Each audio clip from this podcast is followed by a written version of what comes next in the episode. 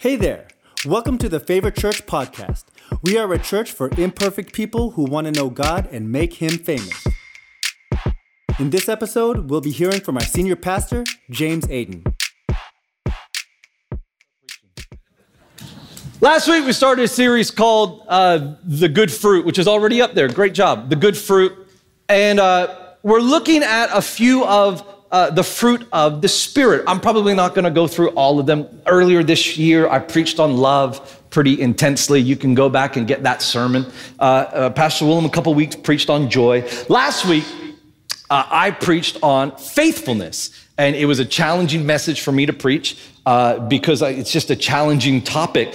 And uh, I love that as we're talking about the good fruit, all these fruit of the Spirit, that at the beginning of chapter five, Paul sets up sort of this teaching that he's about to get into by telling us that we have been set free uh, for freedom's sake, that Christ has set us free for freedom.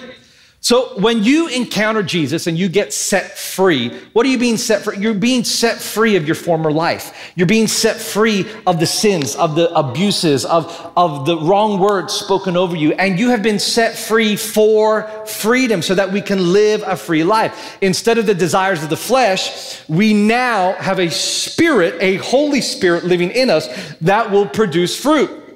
Galatians 5:22. Let me read them again. But the fruit of the spirit is love, joy, peace, patience, kindness, goodness, faithfulness, gentleness, self-control.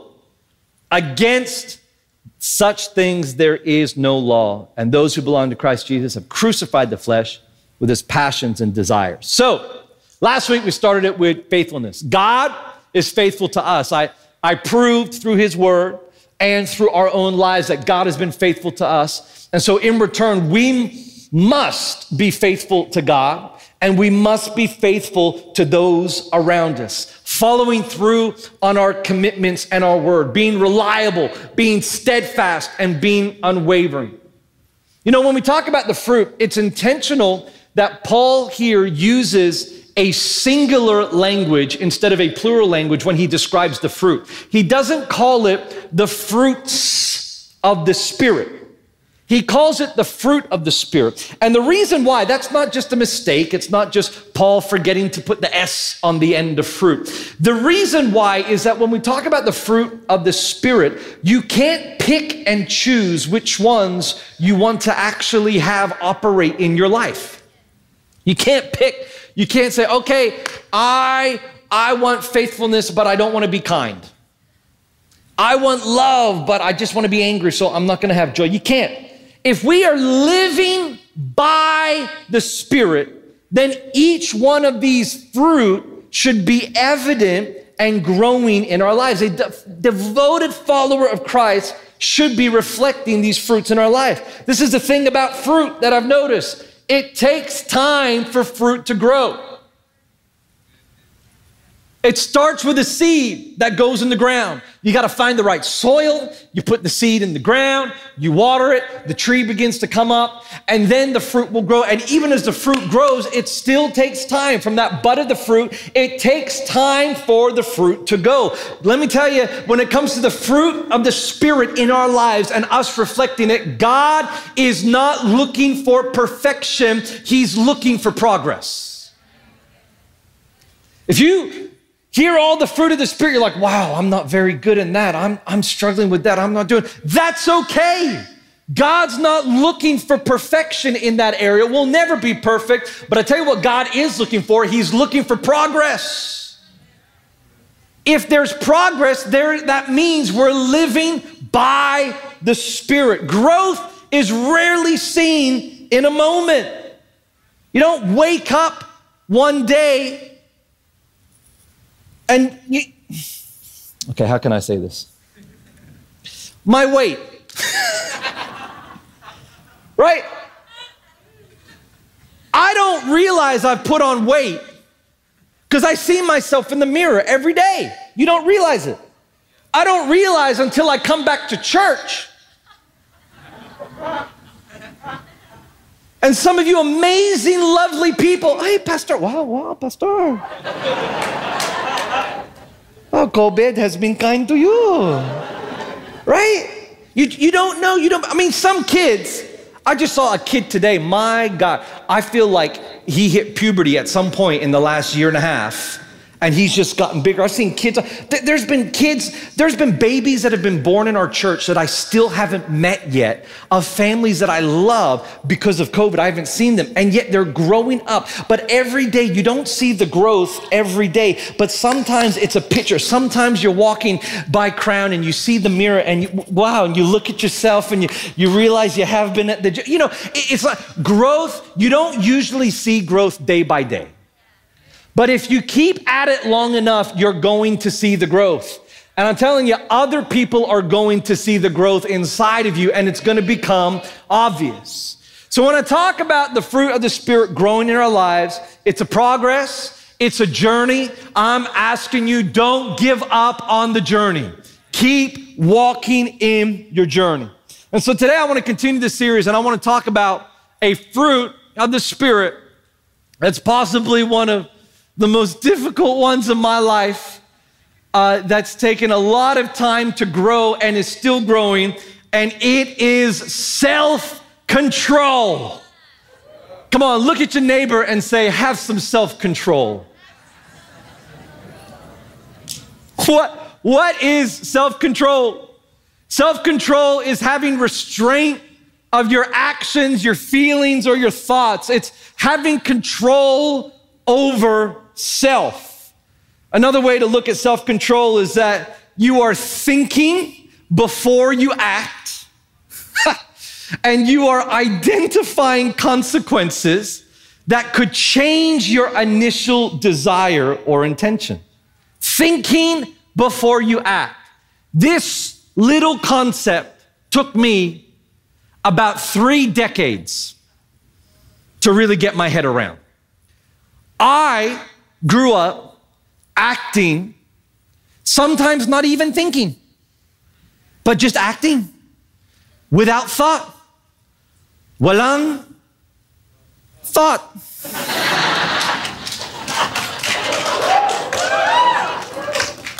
Bawal matalino. Does that make sense? Puede? Yeah, bawal, not allowed, smart. Anyways, I'll be preaching at the Taglish service next. Three decades it took me to work out how to think before I act. Have you ever been in a situation where you're in the middle of the situation you thought, how did I get there?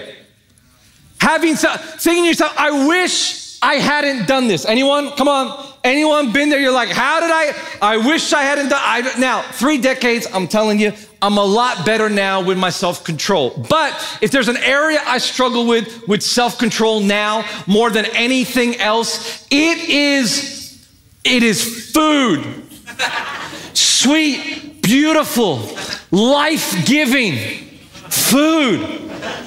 Making me happy food taking sadness away, food. Come on, anybody? Come on, this is the Philippines. We love food. We eat together. Some people much more than others. But when it comes to food, I have I I struggle with my self-control, controlling what I eat. You know, they talk about the battle of the mind, dealing with sin, dealing with lust, you know, dealing with integrity. My battle of the mind is dealing with McDonald's on the way home. I get in the car, start driving home instantly. This little demon pops up on my shoulder. Just, just do drive through. I'm like, no, there's too much traffic. No, there's not. There's traffic everywhere. It'll be fine. No, my wife will smell it on my breath.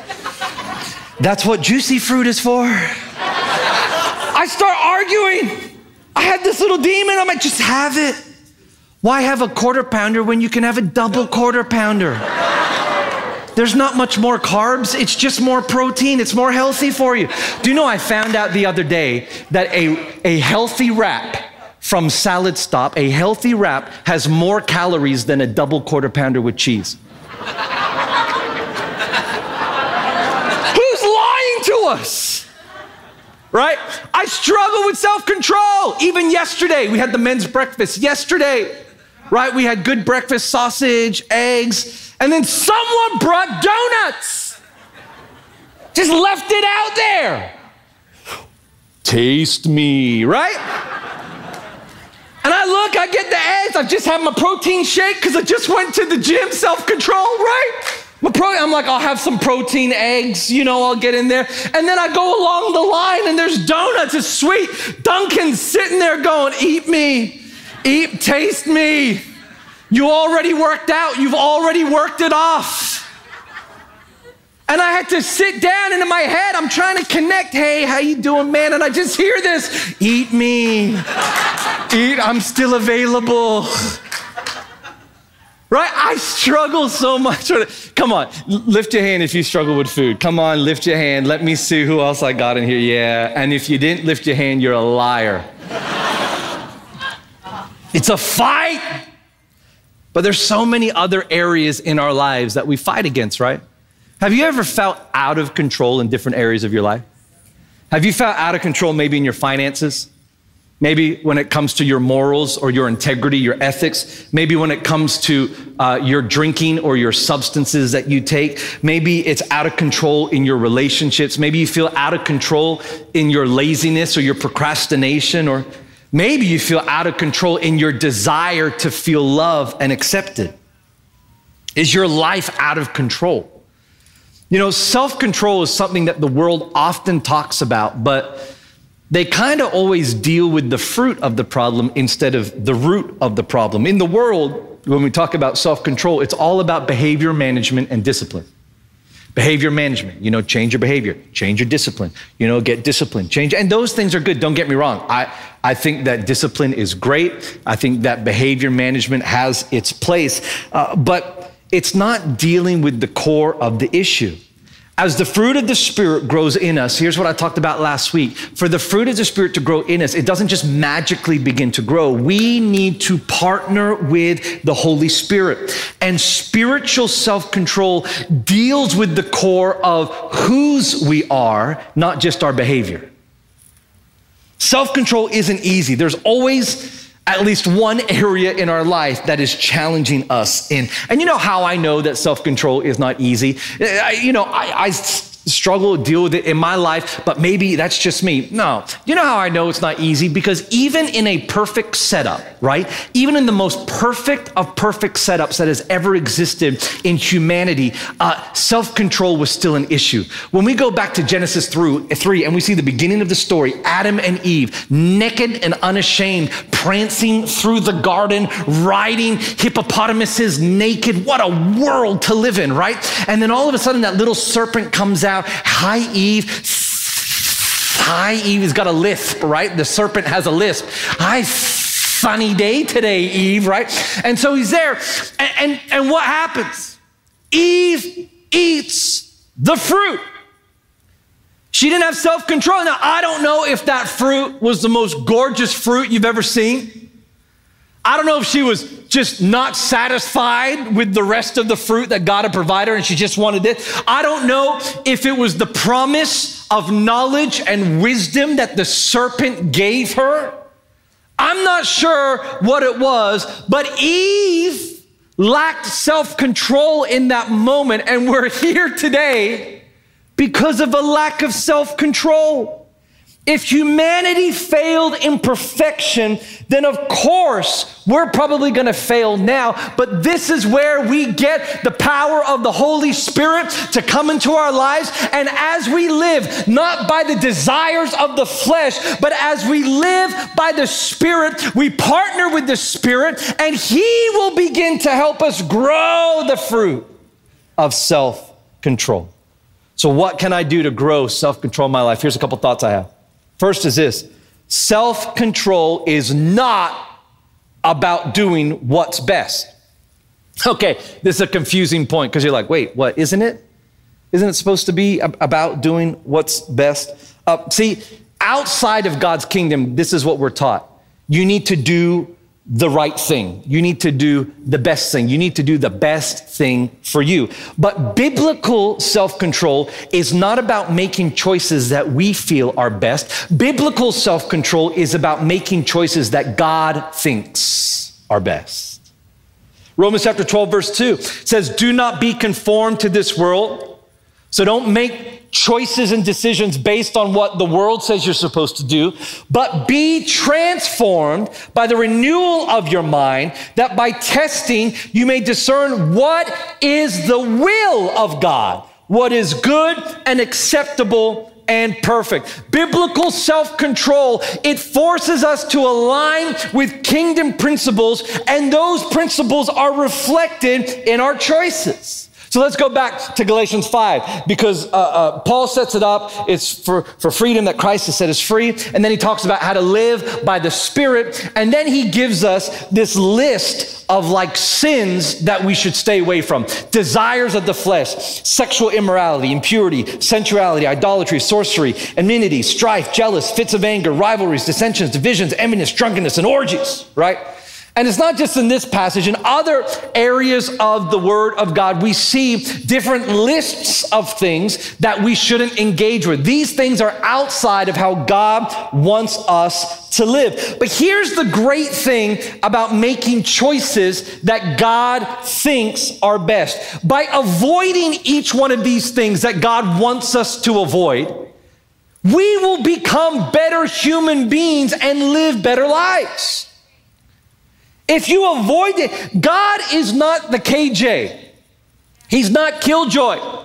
He's not saying, hey, I'm going to take everything that's fun and good and I'm going to let you do it. God is not a killjoy. He knows every single one of those things that seem fun and seem good all have an expiration date on them. And at some point, you're going to wake up and the night before is going to cost you the next day. If the consequences of sin were immediate, no one would do it. So when we actually do what God wants us to do and avoid, have self control and avoid these things, we will become better human beings. These worldly desires that I talked about, they're based on pleasure, either short term pleasure that I want to feel good, or pleasure in making ourselves feel better at the expense of other people. Practically, Having self control is the ability to say no to ourselves and to say yes to what God says should be done. So think about this. When do we lack self control? It's when we don't want to say no to the things that we want to do, the things that are good, the things that are pleasurable. Or maybe we say yes to procrastination or putting off doing the right thing. In other words, we lack self control when pleasure and comfort is our primary motivation in life. However, with self control, we have the strength of the Spirit to say no to the selfish desires and to say yes to what is right. It's not just about doing the right thing, it's about having the right motivation. God's will should be our primary motivation for activating self control in our life. What does God think? Just because it's a good idea doesn't mean it's a God idea. Just because God said to that person to do it doesn't mean that God wants you to do it. What is God's will for your life? When the will of God and doing God's will becomes our motivation, that's when self control can really begin to click into our lives because we will begin to live the way that God wants us to live, living by His will, not just by how we think we should. And as we begin to live by the will of God, we will become better human beings. People will actually like you more because you'll be kinder, more generous, more loving, more full of joy. Us becoming a better human being is not the goal. Us doing God's will is the goal. Us becoming a better human being is a beautiful product of us doing the will of God. So, how are we going to grow self control in our lives? By getting our motivation right. It's not just about doing the right thing, it's about doing what God thinks is the right thing. My second thought is this self control helps us overcome temptation. How many people have been tempted in the last three hours? Just put, put up your hand. Let me see you. Come on, come on, let me see. Great, thank you for the honest ones. Uh, the last seven hours. Put your hands up. What time is it? Okay, 1 a.m. last night. Uh, the last nine hours. 12 hours, right? Hey, we all get tempted every single day. And whenever we get tempted, our self control is tested. If you want to know how much you've been able to partner with the Holy Spirit in your life, it will be reflected in the results of our temptation. We got to always, always look at Jesus as our greatest example. And as I look at Jesus, I see not just the Savior of the world, but I see a, a, a man who was tempted tempted in the most craziest ways. In Luke chapter 4, it tells us the story. I'm not going to read it, but it tells us the story of how Jesus goes out and he fasts in the desert for 40 days. He's out there 40 days. I cannot, I cannot fathom not eating for 40 days. I struggle when I haven't eaten for 40 minutes. Jesus is out there for 40 days and he's in the desert. It's not even like, it, like he's in the desert. It's hot, it's dry. And then the devil shows up. I'm here. And the devil begins to tempt him. He starts tempting him about his hunger. Hey, if you Jesus, turn those stones into bread because you can do it. And then Jesus replies with this incredible uh, phrase. He says, it is written. And then the devil begins to test him with power. Does he have power? Uh, and then the devil begins to test his divinity. And he even twists scripture to try and get Jesus. And each time, uh, Luke tells us that each time the devil tempted Jesus, his response was, It is written. And he stood against the devil on the foundation of God's word.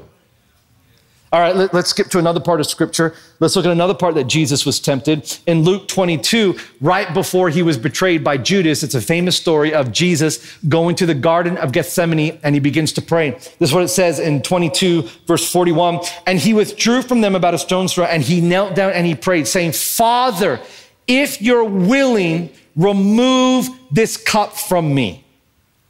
Nevertheless, not my will, but yours be done. And there appeared to him an angel from heaven and strengthened him. In this moment, right? It, maybe you've never seen it from this, this perspective before. In this moment, Jesus was tempted to walk away from his calling. Jesus is 100% God, but he was also fully man. How? I don't know, mystery box, right? He's fully God, fully man. And I believe this is where his humanity comes out. If you're willing, he knew he was about to be beat up. He knew he was about to undergo the worst kind of physical torture that the Romans had come up with in order to kill and make an example of the worst of the worst criminals. He knew he was about to do it. And so in that moment, he had a temptation. God, I don't know. Ah, if, if you're willing, God, you know, come on, take this away from me. But what does he do? It's only for a moment. And in that moment, his own response, it's almost like he says his temptation and then he answers himself with this, but not my will, but yours be done. So, in the first temptation out in the desert, Jesus stands upon the word of God when he's tempted, and his self control is built on the foundation of the word of God. In the second temptation, his self control is built upon his desire to do the will of God. You know what this shows me plainly in the scripture? That our self control is built upon the word of God and finding his will through the word of God. If you don't have the word of God, the Bible, living active inside of your life, reading it, understanding it, going deeper, then you will struggle with self control. You will.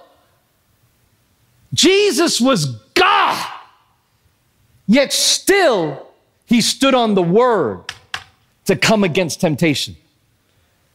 Jesus was God, yet he stuck to his Father's will to come against temptation. We have to be careful because the devil is out to get us. 1 Peter chapter 5, verse 8, it says, Be sober-minded, be watchful. Your adversary, the devil, prowls around like a roaring lion, seeking someone to devour. If you think to yourself, if you're going through some bad times, you're like, wow, just really hard. Stuff's coming against me. Yes, stuff is coming against you. It's the devil.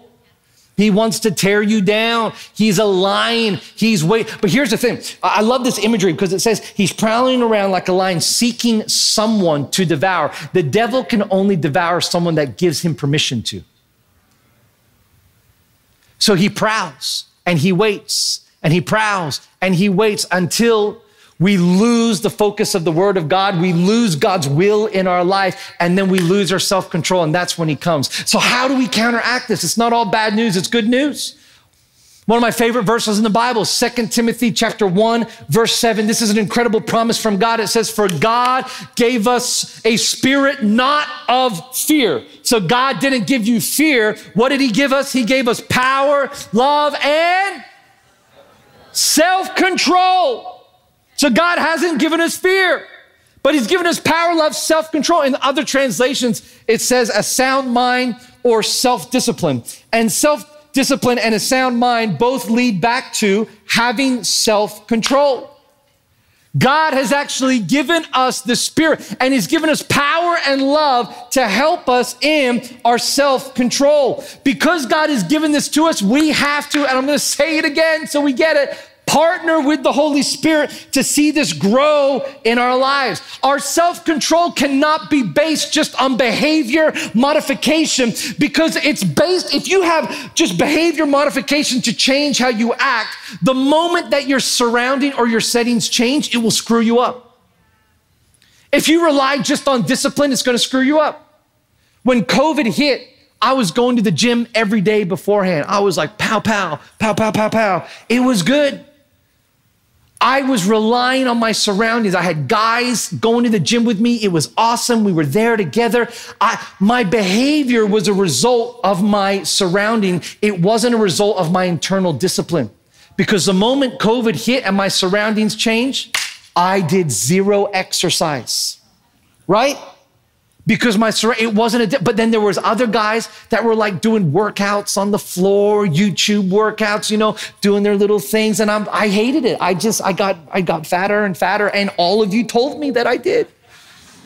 You saw it just get worse and worse every week on online church. It just got bigger and bigger and bigger and bigger right? So when it comes to our behavior if you're struggling oh, i'm struggling with this behavior in my life that behavior behavior modification is only going to do so much for you because when a new friend comes in, when a new surrounding comes in, when you get a new boss and you've been going, you've been going, and all of a sudden something else gets entered into your life that challenges what you've been disciplined in, it can challenge us and we can actually lose self control. Our self control has to be based on partnering with the Holy Spirit, it has to be based on God's word and his will for my life. It can't just be because I don't want to do it. My wife, I love my wife. I always talk about my wife in sermons. She says, Stop talking about me.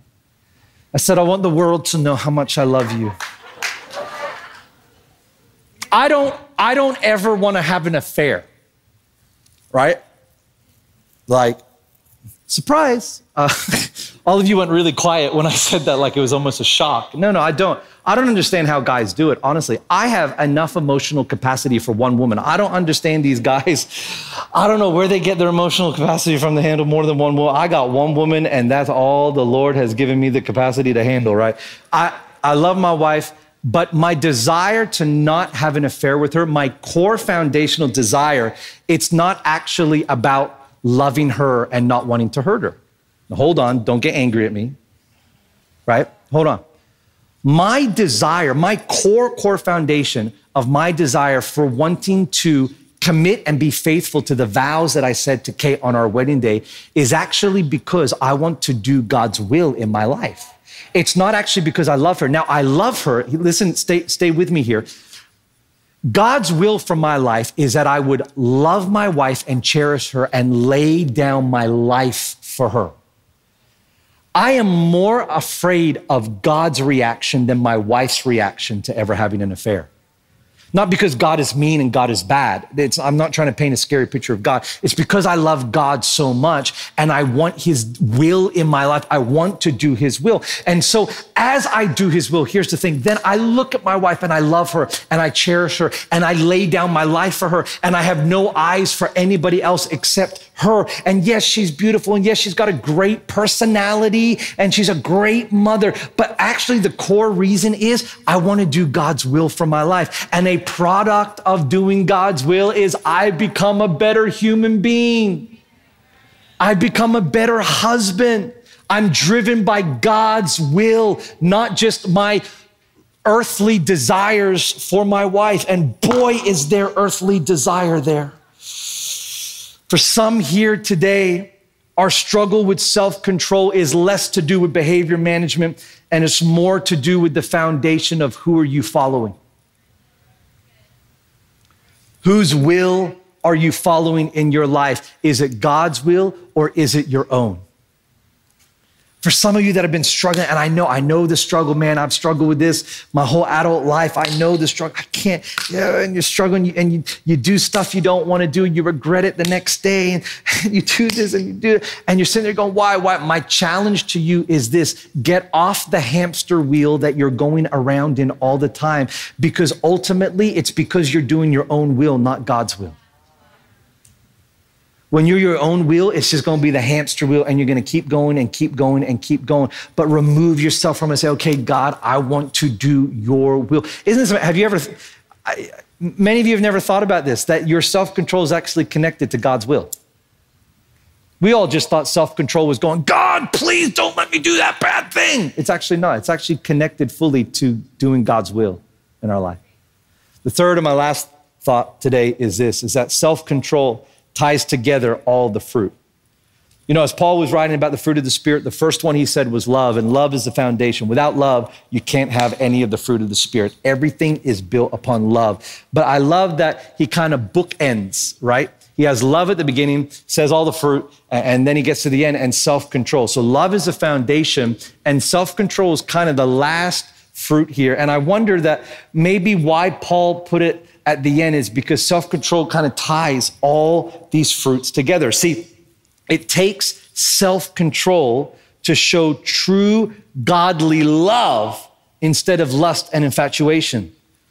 To love others the way that God has loved us. Ephesians 5 2. And walk in love as Christ loved us and gave himself up for us, a fragrant offering and sacrifice to God. It takes self control to love. Uh, it takes self control to have godly joy when we're facing difficult situations in life. First Peter chapter 1 verse 8, though you have not seen him, you love him and even though you do not see him now, you believe in him and are filled with an inexpressible and glorious joy. It takes self-control to actually stay away from negative mindsets and to enter into a joyous relationship with Christ.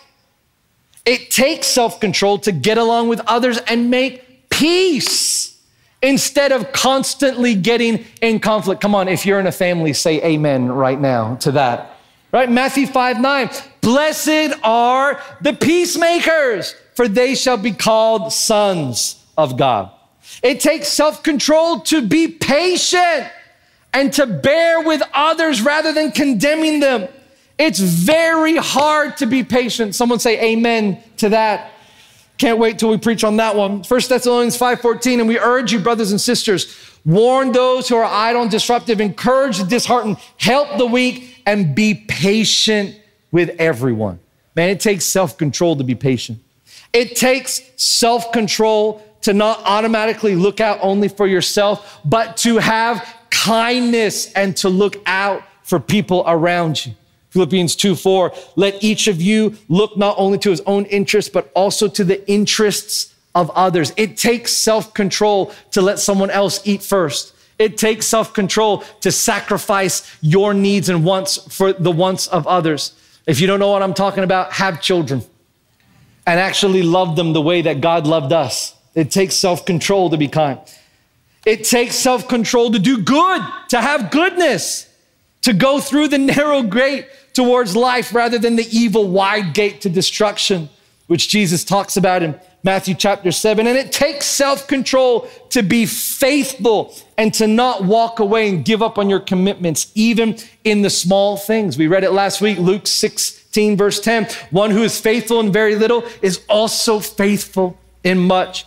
And it takes self control to be a gentle servant of the Lord, showing compassion and mercy with real love as God loves us. 2 Timothy 2, verse 24 A servant of the Lord must not quarrel, but must be kind to everyone, be able to teach, and be patient with difficult people. This is the power of the fruit of the spirit of self control. It's connected to everything. And it's connected to everything when we understand that it's a result of doing the will of God in our life.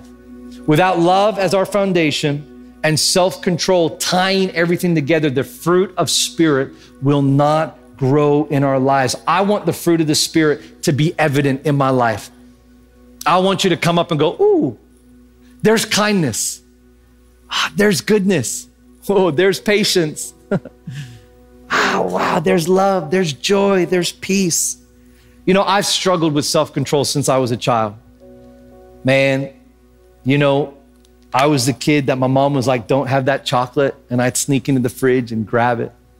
My son is that kid now. You know, it's so true. You reap what you sow. Have you ever heard that concept before?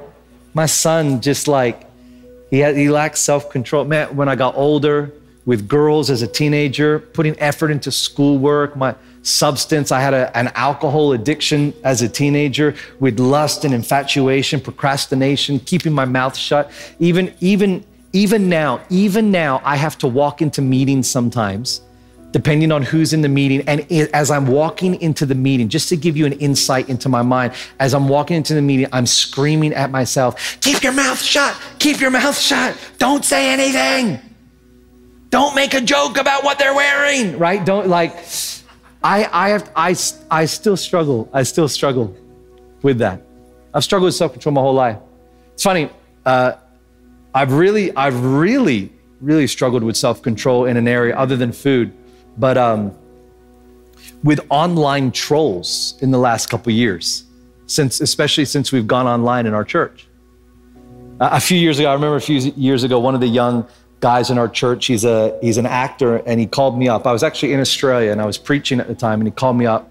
He's like, Pastor James, there's there's all this stuff happening on Twitter. All these people are against me, and, and everything, and, and and I haven't done anything wrong, and but they're saying all this stuff, and I was like, bro, just chill.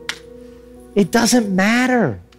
Who are they? They're faceless trolls. They have no lives. They're idiots. You know, ah, you know, don't don't mind them. And I mean, we're talking like, you know, tens of thousands of people trolling, right? I'm like, bro, water off a duck's back, bro, right? I'm like, you're buddy, you're okay, right? And so I'm doing that. He's like, oh, okay. I'm like, let me pray for you, right? Yeah, God, just help him. These faceless trolls, who cares about them, God? Right. Last year when we started online, I remember I got one. One person wrote a negative comment about me.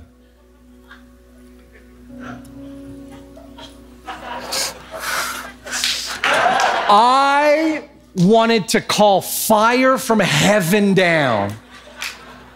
One person, and I'm like, who the hell? Who do you think? You don't know me. You don't know. I'm praying. I'm doing that. I got kids. I got. Who do you think? What? One person. Right? One per I called up that guy, bro. How do you do it, bro? How do you do it? Kolam, bro, kolam. Right? But I but I've had to. I've sat, I've talked about how to be a Christian online and not a jerk, right? And I share, I have written out paragraphs of replies.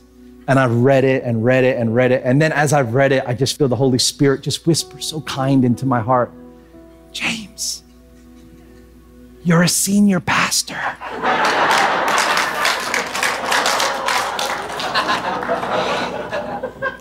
so that's when I log out and switch to my burner account. And then I, no, I don't. I don't. I don't have a, I don't have a burner account. I just pay people to defend me online. No, no, I don't do that either. No, but hey, it's tough, right? Come on, we all have social media. It's tough. Self self control is tough. And and as, as as much as I joke, the Holy Spirit does whisper. But you know what He says to me? Not, hey, you're a senior pastor. He just says, hey, you're a Christian. And that convicts me. It really does. Online, whatever I'm doing, when my eyes wander, man, I just get that conviction from the Holy Spirit. Have self control. You know when your self control is really tested? The exact same way your integrity is tested when no one's watching. Don't tell me you have self control until you've been able to resist a temptation when no one's around or when no one will find out. And how do we do that? How do we do it? We partner with the Holy Spirit because the Spirit of God has not given us a spirit of fear, so we don't have to be afraid of the temptation, but He's given us power that we can stand up knowing we've got the power of God. He's given us love and He's given us self control. I stand on the Word. Look at that thing. No, it's written. Don't look at that thing. Drink this. No, it's written. Don't get drunk. Try this. No, it's written. Don't let this, right? Why? Because I want to do God's will in my life. I want this fruit to grow. I say this most weeks, but I want to say it again. This is a message that I am preaching to myself before any one of you. It's a message. This is a lifelong thing. Sometimes we reduce the fruit of the Spirit to a cute little song that we teach our kids' church.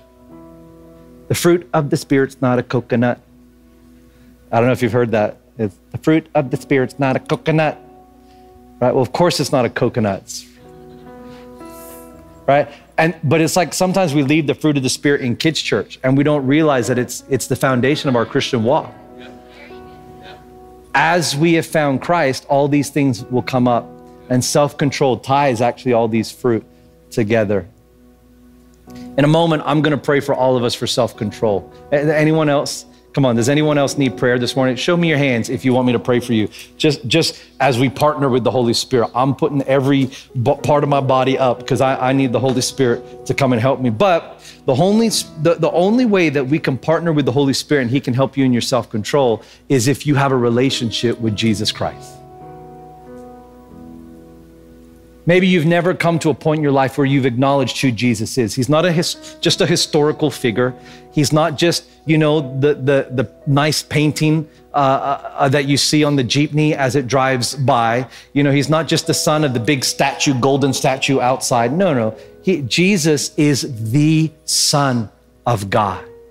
He is Christ. He is Messiah. He is the chosen one. He's the Son of God. And he lived a sinless life. He died on the cross for the forgiveness of our sins. He went into the grave, but he defeated death and he rose victorious. In the Bible, when it talks that we should believe in Jesus, it doesn't mean that we should just believe that Jesus existed. It's that we should believe who he is, his claim to be the Son of God, which means there is no other way that you can attain salvation, no other way that you can get to a God. Whatever name you call the God, the big guy upstairs, whatever it is, it doesn't matter. There's only one way to him, and it's through Jesus. There is only one God, and it's God the Father, God the Son, and God the Holy Ghost. And you can only get there through Jesus. And maybe you've never come to that point where you said, Hey, forgive me of my sins, Lord. Forgive me of the stuff that I've done that is wrong. Today, I want to lead you in a prayer. Then we're going to pray for self control. So if that's you, come on, can you all bow your heads, close your eyes? If you're watching online, if you're in an outdoor service as well, I want to uh, give you an opportunity to. If you're here and you're saying, you know what, I've never made this decision to follow Jesus, I've never asked Him to forgive me of my sin, the stuff that separated me from Him. If that's you, I'm going to count to three, and I want you, whether you're in house here or whether you're online or outdoor, I want you to lift your hand nice and high because I want to pray for you right where you sit right now. If that's you and you're saying, Yes, I want to respond to Jesus, maybe you did this a long time ago, but you walked away. I'm not asking if you had a bad week or a bad month, a bad season. We all go through that. I'm asking you, you know you don't have a relationship with Christ at all. Well, today, if you're saying, James, I want that on the count of three, I want you to lift your hand nice and high because I want to pray for you. One, two, three. Right now, lift your hands all over this place. Awesome. Here in the front, here in the middle, here in the front, up on the sides. Thank you, Jesus. Up in the back as well. Thank you, Lord. It's awesome. Up here as well, up in the back, couple up there. If you're online, please lift your hand in your bedroom. God sees. That's what matters more.